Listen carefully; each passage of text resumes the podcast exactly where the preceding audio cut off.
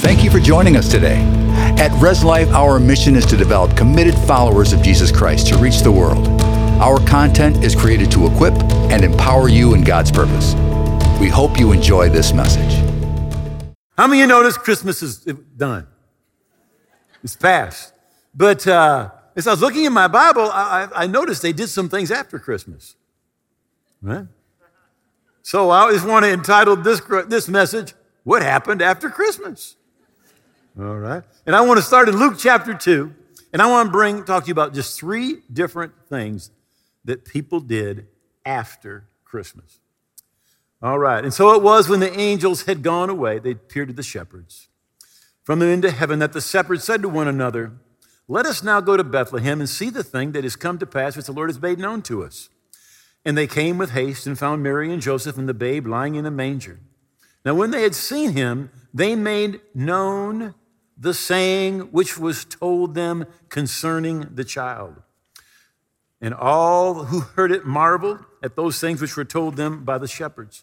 But Mary kept all these things and pondered them in her heart.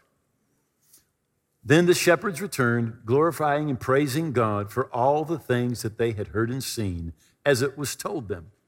Well, the first thing I want to mention is the shepherds.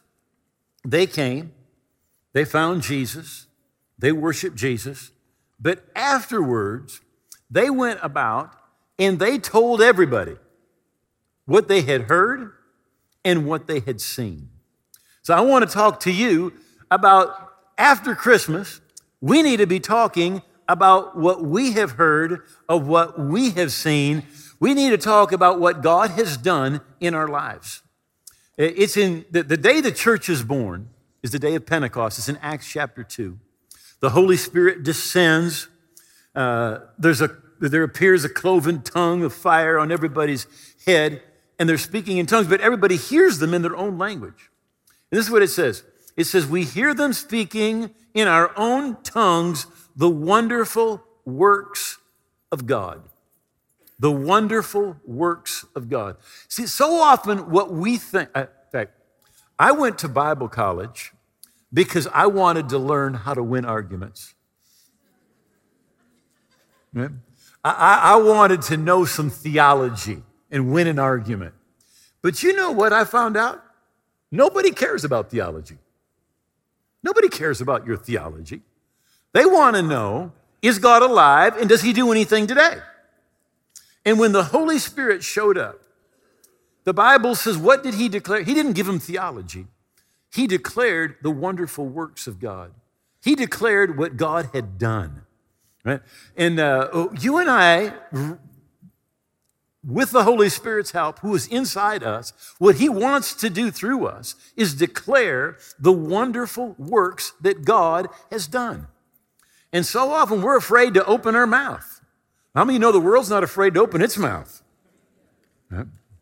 I think we need to come out of the closet in a good way. Right? See, when, when, God, when, when you get in right relationship with God, there, there should be a concern on the inside of you for other people. You even look in the Old Testament. The children of Israel are, are about to go into the promised land. Joshua sends in two spies. They go to the city of Jericho. Uh, they encounter a woman named Rahab. And she makes this declaration. She hides them. And she makes this declaration. She says, Your God is God in heaven above, and He is God on the earth beneath. And we know that He's given you all this land. And she says, Now I'm hiding you. Now I want you to take care of me. And this is what she said. And my father's house. How many of you know we ought to be concerned about more than just us? Right? And if your heart is small, may it be just you and your father's house. But how many know we ought to have a bigger heart than that? We ought to have God's heart, which is a heart for the world. For God so loved the world. Now, Revelation 19 in verse 10 says, For the testimony of Jesus is the spirit of prophecy for the testimony of Jesus. Now, literally in Acts chapter 1 in verse 8, Jesus said, But you'll receive power after the Holy Spirit has come upon you. right? And you shall be witnesses unto me. We're supposed to be testifying of what Jesus has done. But the testimony of Jesus is the spirit of prophecy. You say, what does that mean? That means that what Jesus has done, when we testify about what he has done, it is a picture of what Jesus wants to do. In fact, when we testify to somebody about what Jesus has done, it creates expectation, it creates faith, and it releases an anointing to have happen what has already happened. In other words, what Jesus has done is a spirit of prophecy about what he will do. He is the same yesterday, today, and forever. In Psalm 78, verse 41, it says, Yes, and again and again they tempted God and limited the Holy One of Israel. So God wanted to do things for them that God did not do for them. Uh, this would kind of blow out of the water that whole teaching that everything God wants to happen happens and everything that happens is God's will. Well, right here it says God wanted to do things, but they limited God. And God could not do what he wanted to do for them. Right? Again and again, they tempted God. They limited the Holy One of Israel. They, and here's why they did not remember his power. The day when he redeemed them from the enemy, when he worked his signs in Egypt and his wonders in the field of Zoan, turned the rivers into blood and their streams that they couldn't drink. He sent swarms of flies among them and devoured them, and frogs which destroyed them. He also gave their crops to, to the caterpillars and their labor to locusts. He destroyed their vines with hail and their sycamore trees with frost. Now, they didn't remember how God had delivered them because what God had done was a picture of what God was willing to do. Right? Um, the Holy Spirit when, when you and I testify to what he does, the signs, the wonders, the miracles, the healings, it is a prophecy. It's, it shows what he is willing and wanting to do again. He is the same yesterday, today, and forever. Psalms 119, verse 111 says this I have inherited your testimonies forever. I have inherited your testimonies forever, and they are the joy of my heart. So every testimony, what you say, what's a testimony? It's anything God's done, right? We have inherited those. They belong to us to show us God's character, to show us God's will, to show us what God has done and what God will do again. We have inherited all of his testimonies forever. So, so often we just read the Bible and think, well, that's what God did. We just kind of read over it real quick and kind of pass over it, but it is to show us what God has done, what God will do again. All the stories in the Bible, they, they, they show us what God has done, what He will do again. If God healed somebody, delivered somebody, provided for somebody, you hear about it, what God has done, He will do again. The root word for testimony in the original language is do again. Do again. Right? What God did, He'll do again. When we hear those testimonies, it creates faith. Right? And, and literally releases an anointing of God to have happen again what already happened. That's the reason that Moses told the Israelites to rehearse the testimonies, to tell their children what God had done. That's the reason Joshua, when they crossed the Jordan, said, Take these stones and put these stones up right here in a pillar, and then come and tell your children what God has done. In Psalm 78, it says that they should make them known to their children. Right? We need to let our children know what God has done, that they may set their hope in God and not forget his works. When we hear what he's done, it should create a faith in us, a hope in us that God is going to do what He did before. Our expectation of God is what determines our level of faith. Our expectation of God is what determines our level of faith.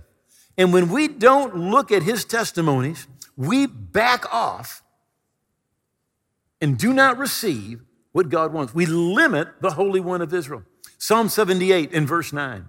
The children of Ephraim, Ephraim being armed and carrying bows. Now, the children of Israel are in a fight. The children of Ephraim are one of the 12 tribes. Now, they are equipped for battle. It says they turned their back in the day of battle. They didn't keep the covenant of God, they refused to walk in his law, and forgot his works and his wonders that he had showed them. Why did they back up? Why didn't they get involved in what God was doing? Because they forgot his works and his wonders. They forgot what God had done because that creates an expectation on the inside of us.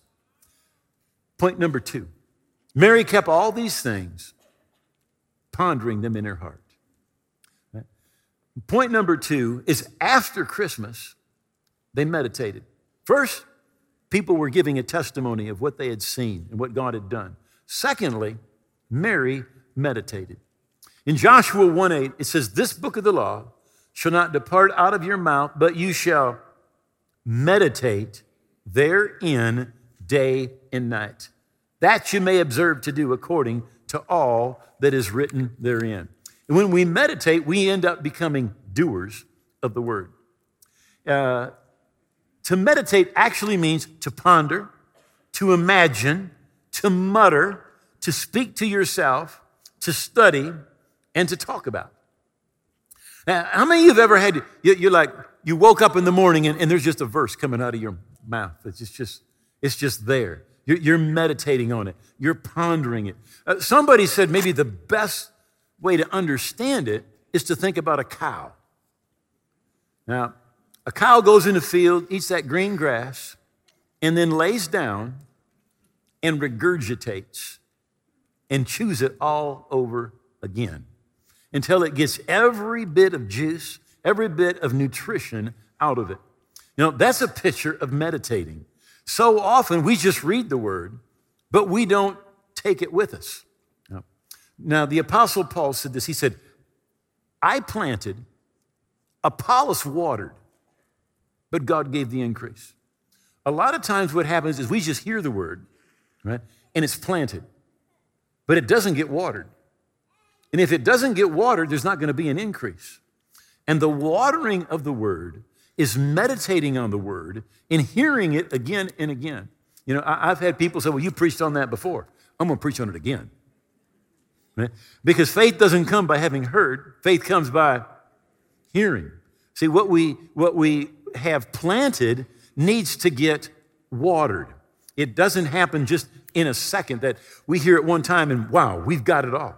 We've got to, like that cow that's chewing its cud, we've got to get everything out of the Word of God. Proverbs 4, verse 20 My son, attend to my words, incline your ear to my sayings. Now, God's saying you need to focus on the Word of God. You need to be inclining your ear to my saying. It is no wonder that you're depressed if you're listening to mainstream media. But we've got to be inclining our ear to his sayings. Don't let them depart from your eyes. They need to be our main focus. Keep them in the midst of your heart. They need to rule. They need to be the way that we think, the way that we judge. They need to be what would cause us to want to associate with somebody or disassociate with somebody for they are life to those who find them, and health to all their flesh. Next verse keep your heart with all diligence, for out of it spring the issues of life.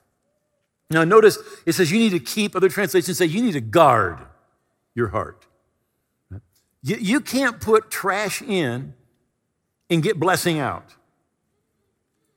Guard your heart for out of it flow the issues of life. Some translations say boundaries. For out of it are the boundaries of your life. Right? Now, based on what you're putting in your heart, there's going to be there, there's things you'll do, and there's things you won't do. There's boundaries you will not cross. There's things you won't go to. There's things you won't say. There's things you won't do because of what's in your heart. Right? It's produced by what you put in your heart. Psalms 119, verse 99. For I have more understanding than all my teachers, for your testimonies are my meditation. As we're meditating in the Word of God, God says, I'm going to give you understanding, I'm going to give you wisdom. right? As we delight in that word and we're meditating on the word of God. Mark chapter 4, verse 24, in the Amplified Translation said, Pay attention to what you hear. For by your own standard of measurement, that is the extent that you study spiritual truth and apply godly wisdom, it will be measured to you. In other words, it's not just your hearing it, it's your studying it, it's your meditating on what you hear that causes it to produce fruit in your life and in my life. Now, the kingdom of God, in, in Mark chapter 4, Jesus gives the parable of the sower. And what Jesus teaches, and you, you, you, look at his parables, and it's amazing how many of them have to do with farming and planting a seed, right? Because the kingdom of God works on a seed principle. So Jesus begins in Mark 4 in the parable, and he says, The sower sows the gospel of the kingdom. So that word that's sown, it's the gospel of the kingdom. He says some falls on a path, some falls on rocky ground, some falls on weedy ground, and some falls on good ground. Right? Peter said, being born again, not of corruptible seed, but of incorruptible seed, even the word of God, which lives and endures forever. So the word of God is a seed. Jesus said it, it's mentioned in the epistles. God's word is a seed. So, Mark 4, verse 26. The kingdom of God is as if a man should scatter seed on the ground. Now, the kingdom, you're, you're sowing the seed of the gospel of the kingdom. But he says it works like a farmer who's sowing seed on the ground. And he should sleep by night and rise by day and the seed should sprout and grow, and he himself does not know how. So, what it's saying here, I believe, is it's saying to us, you will not understand exactly how the Word of God produces in you. But look what he says for the, for the earth yields crops by itself. That word by itself, itself, it is the word automatic. It's automatic, right? You put the Word of God inside, you meditate on the word, you water the word of God, it is going to produce in your heart. Now, if you're putting a bunch of junk in your heart, you're, you're, you're watching a bunch of junk, and you're putting that in your heart, you're going, and you wonder later why you're reaping the harvest that you're reaping, it's because it's automatic. What you sow in your heart will automatically produce. It will automatically grow. The ground doesn't care if it gets a corn seed or a tomato seed or a cucumber seed. Right? What you plant in your heart will grow. Right? Now, with the kingdom of God, he said, it's first the blade, then the head, after that, the full grain in the head. So he's saying, you don't see a total manifestation of everything all at once. Right? It grows. Right? It's a process. But what you plant in your heart and you keep watering, it is going to grow. It is automatic. Your heart, that ground, does not determine the seed that's sown in it, but the seed that's sown will produce. Right? In Psalms 39 and verse 3, it says, My heart was hot within me. While I mused or meditated, the fire burned. Right? Now, now, here's the sign that that meditation is really producing in your life. You get meditating on something and you get excited. You get meditating on it and it starts to burn on the inside of you. All right. And then he says, this is interesting. He says, Then I spoke with my tongue. Now, Jesus kind of referred to this same process in Mark 11, verse 23. He said, For verily I say unto you that whosoever will say to this mountain, Be removed and cast into the sea, and shall not doubt in his heart. In his heart. Because where is faith? Faith's in the heart. Faith is of the heart. For the Bible says, Romans 10, for with the heart man believes. Right? You see, you can understand something with your head, right? But you don't receive it because you have it in your head. You receive it because it's in your heart. Because with the heart man believes. Right? So Jesus said, and shall not doubt in his heart. But how did it get there? How did it get there? Well, it got there by meditating. right? By meditating on that truth until it comes alive on the inside of you. That's why the Apostle Paul said in Philippians 4 in verse 8, finally, brethren, whatsoever things are true, whatsoever things are noble, whatsoever things are just, whatsoever things are pure, whatsoever things are lovely, whatsoever things of a good report, if there be any virtue, if there be any praise, meditate on these things. So we want to be sure we're guarding our heart and we're putting the right thing in our heart. In Isaiah 26 and verse 3, it says, For you will keep him in perfect peace, whose mind is stayed on you because you trust in him. We're living in a world that is looking desperately for peace. But God says, You just keep my word, keep full of my word. He said, I will keep you full of peace. Then, lastly, the kings. I was going to say, in fact, we, we got, uh, thank you, by the way, several of you sent us Christmas cards. And uh, the vast majority of them had a picture on the front. It's the manger scene. We've got Mary and Joseph, and Jesus is in the manger, and there's a cow, and there's some sheep, and there's shepherds, and then there's these three kings coming with their camels. I mean, that's the typical picture. All right. Well, the truth is, the kings weren't there. Right? And, and actually, they're called magi. Right? Um, and there weren't three of them. There were three gifts gold, frankincense, and myrrh.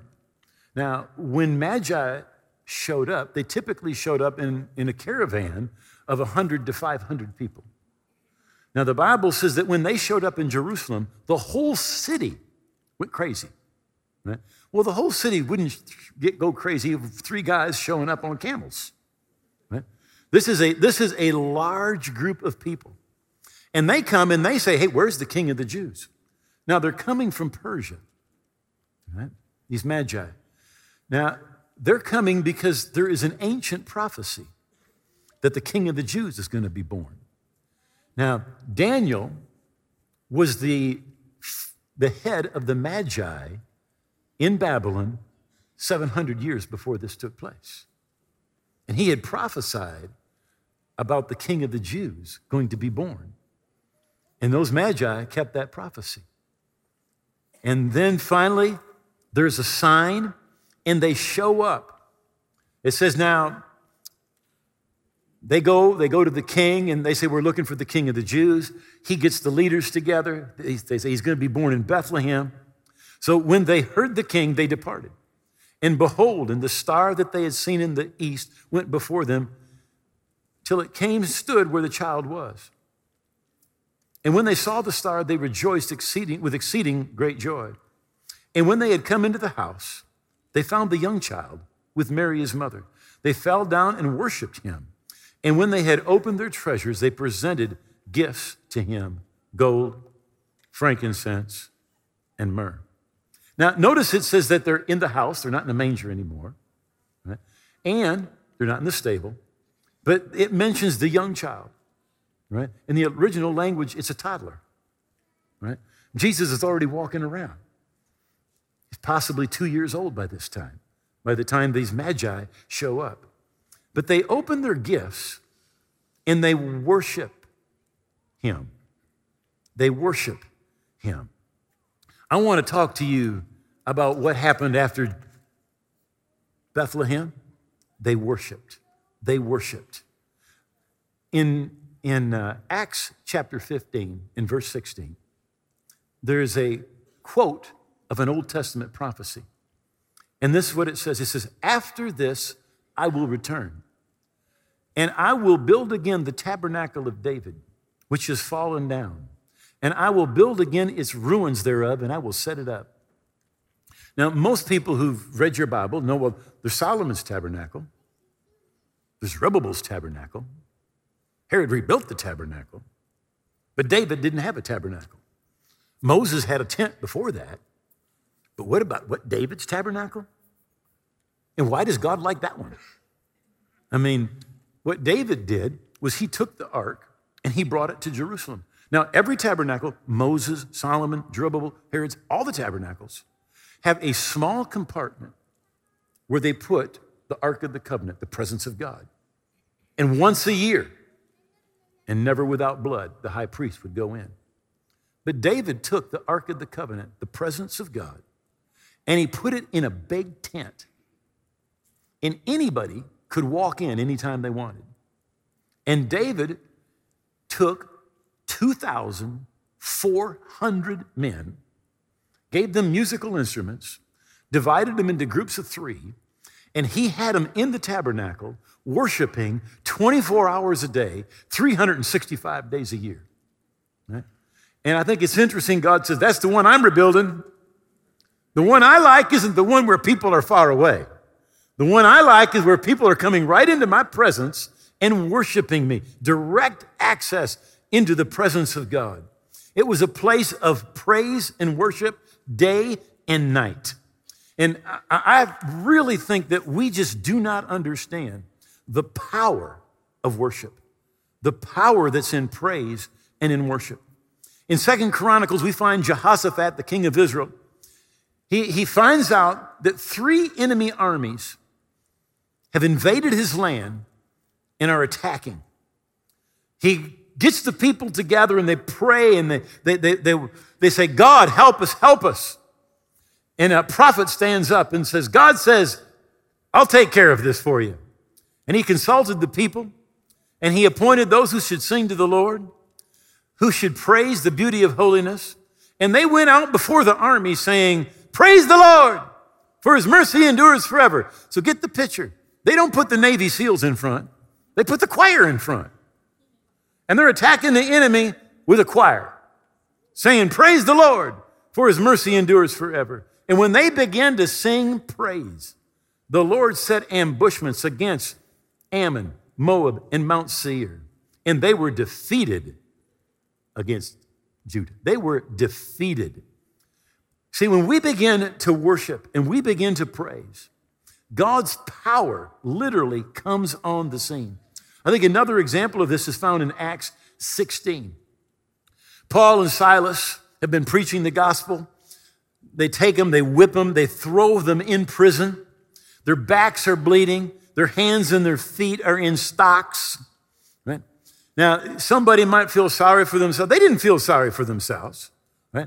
In fact, I think that Paul said, Oh, you made a mistake. He said, You beat my back. You put my hands in chains. You got my feet in stocks. But you didn't do anything to my mouth. And the Bible says they began to pray and to sing hymns to God and the prisoners heard them. And suddenly, there came an earthquake that shook that prison, and every single chain, every bond, every door opened wide. Why? Because the presence of God came in. Um, it's, it's actually worship and praise that got the devil in trouble in the beginning. Um, I'm not going to take the time to go there, but if you look in Ezekiel chapter 28, you'll find that Satan had musical instruments in his body. The he had pipes and organs in his body in the day that he was created. Scholars tell us that what Satan was in heaven is he was the worship leader. By the way, that's one of the reasons he hates you so much, is because you're taking his place. When we get to heaven, we're going to be the choir. We're going to be worshiping, right? But it says this in, in uh, Isaiah 14 How are you fallen from heaven, O Lucifer, son of the morning? How are you cut down to the ground, you who weaken the nations? For you said in your heart, I will ascend into heaven. I will exalt my throne above the stars of God. I will also sit in the mount of the congregation on the farthest sides of the north. I will ascend above the heights of the cloud, and I will be like the Most High. Yet you shall be brought down to Sheol, to the lowest depths of the pit. You see, Satan wanted to be in God's place, and he wanted to receive worship. He wanted to be praised, and he wanted to receive worship because it is so powerful in the spiritual realm. In 1 Corinthians chapter 10 and verse 20, it says, Rather that the things which the Gentiles sacrifice, they sacrifice to demons and not God. I don't want you to have fellowship with demons. Uh, when Jeannie and I lived in Mexico, uh, I'm gonna say about 45 minutes from our, our home, uh, was the area of Tula, where a lot of the ancient worship would take place. David, do you remember Tula? You'd, you'd, go by the road, and there were these stands, and they're selling all these idols, right? And they're ugly. Oh, they're ugly. You know, all, it seems like I've never seen a good looking idol in my life. They're all ugly. Because when the devil paints a picture of God, it's ugly. Right?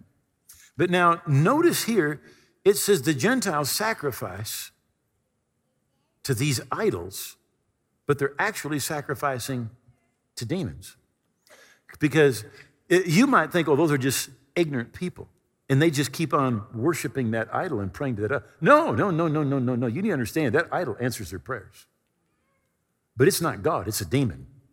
A demon comes to receive the worship that is given to that idol. The things that the Gentiles sacrifice, they sacrifice to demons and not God.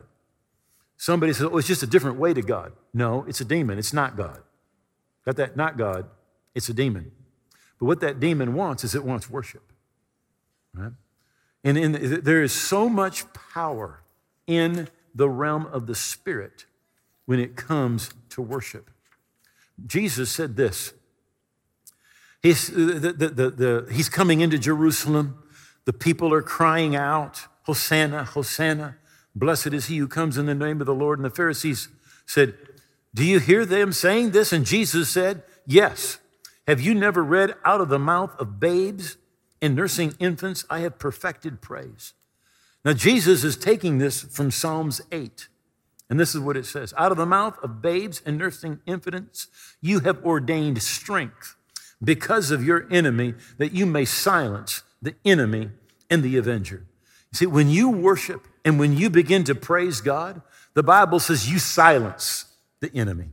It, it, it's like God sets ambushes against the enemy. God moves on your behalf. Supernatural things begin to take place. God said they, Jesus said, they that worship him must worship him in spirit and in truth. And God is seeking, Jesus said, such to worship him. The Magi came and they worshiped. Now, that wasn't something that was just supposed to take place then. God is looking for worshipers today. Right? And when you worship, it brings the presence of God, the anointing of God, the deliverance of God, the provision of God into your life. Say, would you bow your heads for just a moment? Now, if you can, whether you're here or you're online, if you can, would you take somebody's hand? If you feel comfortable, just take somebody's hand that's near you.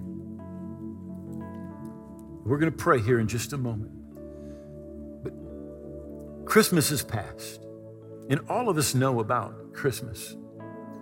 But being right with God has never been about what you know in your head. It's always been about your heart. In first in, in John chapter 1, it says, But to as many as receive him, to them he gives the right to, to be the children of God. To as many as receive him. You know, it's not just what you know, but you need to receive Jesus. You say, what does that mean? You see, Jesus came as your sacrifice, as your substitute. And he went to the cross, and he shed his blood, and he paid for your sins. He was buried, and he rose again.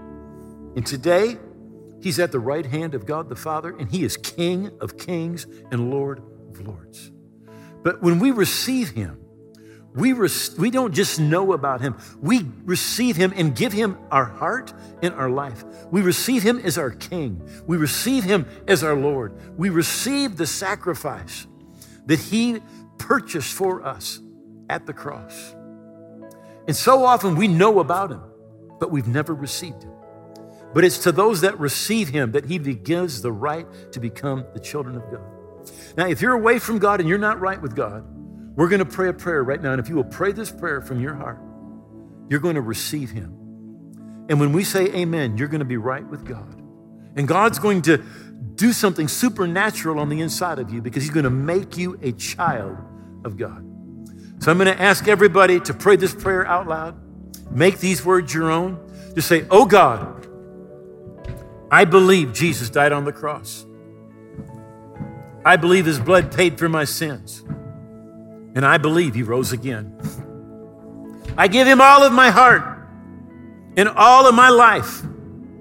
I hold nothing back.